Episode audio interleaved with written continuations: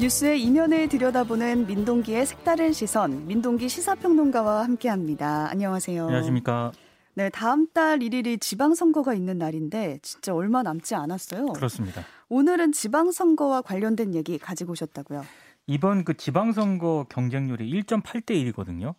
낮네요. 역대 최저치입니다. 네. 2대 1이 안 됩니다. 예. 근데 이 낮은 경쟁률 때문에 투표 없이 바로 당선된 무투표 당선자 있지 않습니까? 494명이나 되는데요. 이게 전체 선출 인원의 무려 12% 정도 되거든요. 네. 어쩌다 이런 일이 발생을 했는지, 대체 이유가 뭔지, 문제는 없는지 이거 한번 살펴보겠습니다. 이야, 12%가 무투표 당선이 됐다는 건데 좀 심한 거 아닌가요?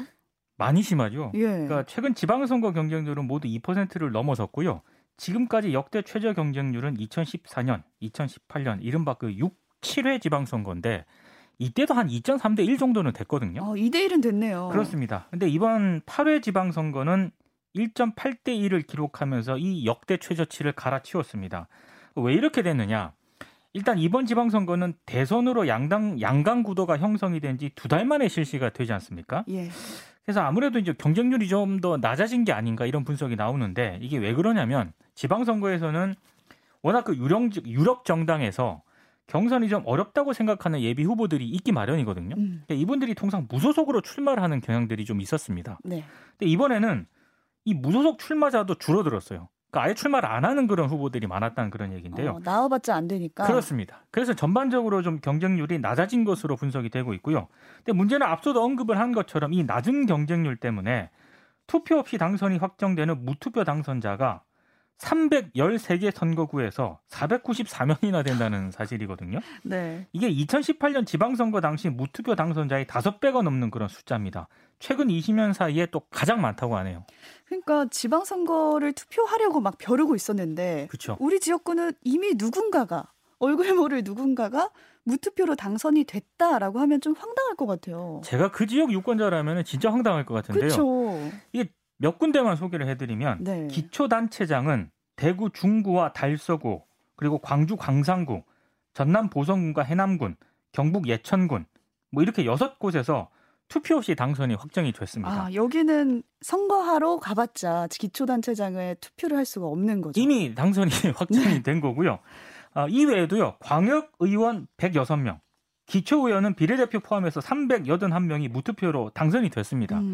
이 무투표 당선자가 나온 선거구에서는요, 또 선거 비용을 줄이고 혼란을 방지한다는 이유로 선거운동도 금지를 하고 있거든요. 그러니까 벽보나 홍보물을 붙이는 등의 유세도 할 수 없게 됩니다.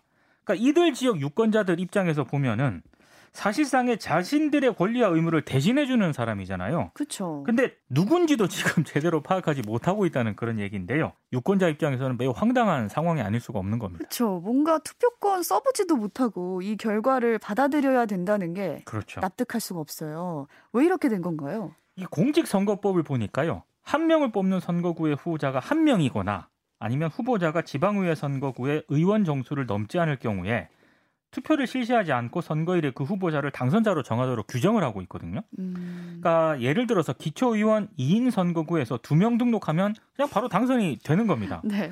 실제로 이번에 사례를 몇 가지 소개를 해드리면요. 부산의 한 기초의원인데 2인 선거구거든요. 출사표를 던졌습니다. 그런데 이 후보는 그냥 6월 1일에 당선증 받으면 됩니다. 왜냐하면 신청을 마감한 결과를 보니까 2인 선거구에 2명만 등록을 했기 때문이거든요.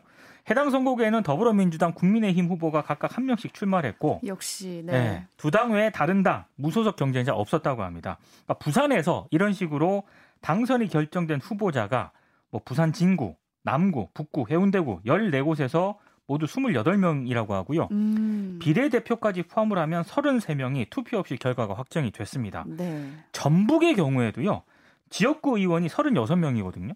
비례대표 의원 4명 포함해서 모두 한 40명의 광역의원을 뽑는데 40명 가운데 무투표 당선이 무려 22명에 달한다고 합니다. 예, 그 뽑아오신 예시만 봐도 부산이랑 전북이잖아요. 여기가 또 특정 정당의 이 강세가 굉장히 강한 곳이거든요. 네, 그렇기 때문에 무투표 당선이 더 많을 수밖에 없었다라는 생각이 드는데, 이렇게 2인 선거구에는 소수 정당이 들어갈 틈이 없어 보이는데 이 소수 정당 후보들 불만이 많을 것 같아요.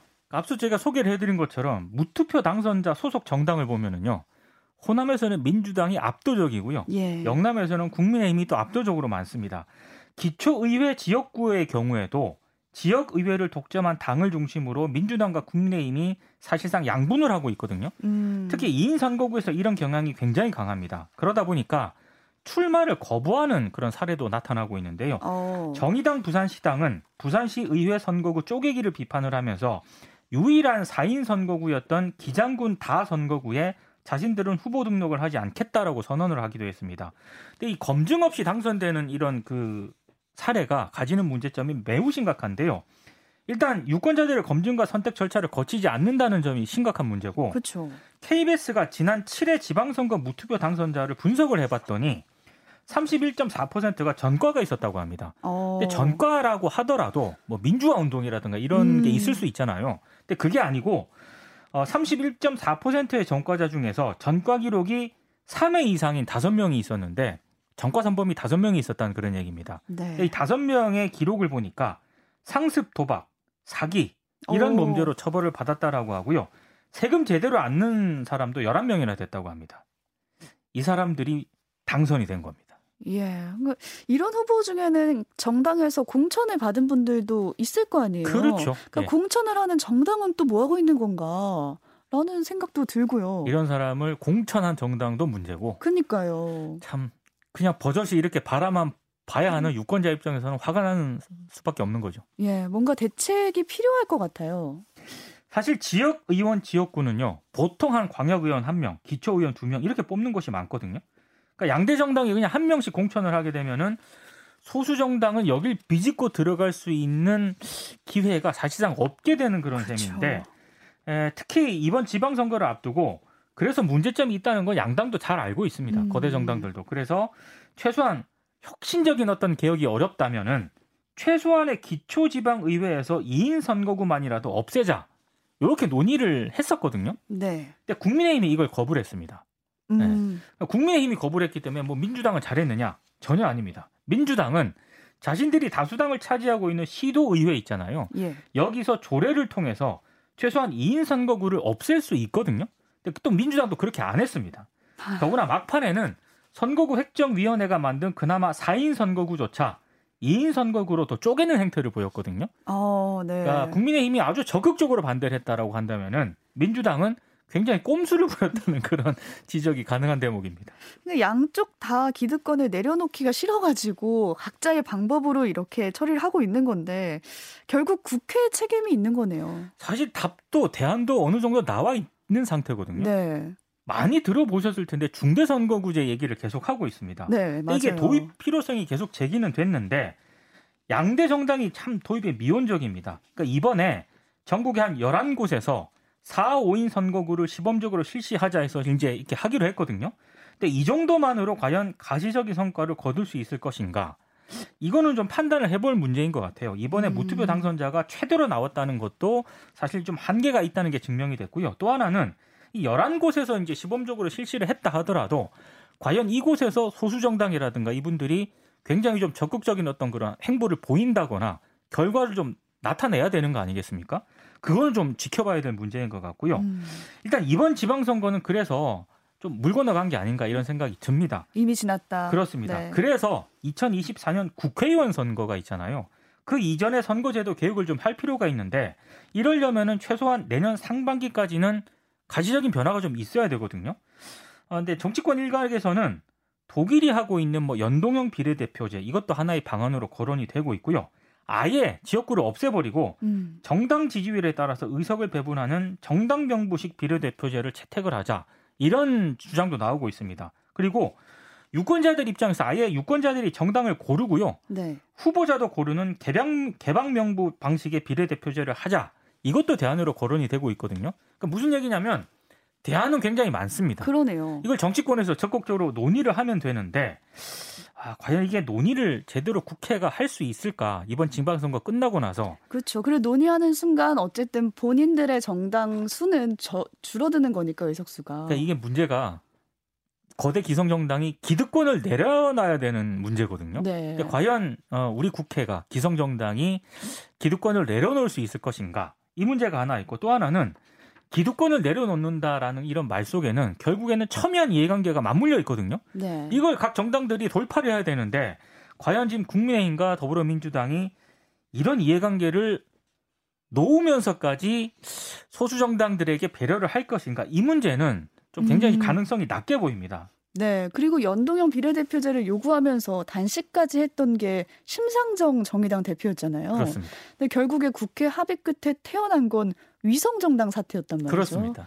네, 결국에 모두가 기득권을 내려놓지 않는 이 상황. 기득권을 내려놓는 듯 하는데 결국에는 꼼수를 그쵸. 지금까지 부려왔거든요. 네. 그래서 제 생각에는 이번 지방선거에서 나타났던 무투표 당선과 같은 이런 어이없는 상황을 막기 위해서는 유권자들이, 이게 교과서적인 얘기지만 결국 이거밖에 답이 없는 것 같아요. 양기성정당에 압박을 가하는 수밖에 없습니다. 아... 그렇지 않고서는 제가 봤을 때 이거는 기성정당 스스로, 거대정당 스스로 기득권을 내려놓기를 기다리는 것만큼 어리석은 게 없는 것 같습니다. 아, 우리가 지켜보고 있다. 그렇습니다. 무투표 당선자 이렇게나 많다니 참을 수 없다. 받아들일 수 없다. 너무 많아요, 이번에는. 네, 이건 이런... 앞으로 점점 심해질 것 같기 때문에 이건 어떤 개혁을 통해서라도 좀 막아야 될 것 같습니다. 네, 일반 유권자 입장에서는 좀 모르고 지나갈 수 있었던 문제인데 오늘 의미 있게 잘 짚어주셨고요. 사실 이 선거제도와 기초의회 운영 비용 뭐 이런 게 다 우리 세금이잖아요. 아, 그렇죠. 그러니까요. 다음 선거엔 이런 일이 좀 되풀이되지 않도록 개편이 꼭 필요해 보입니다. 여기까지 색다른 시선 민동기 시사평론가였습니다. 고맙습니다. 고맙습니다.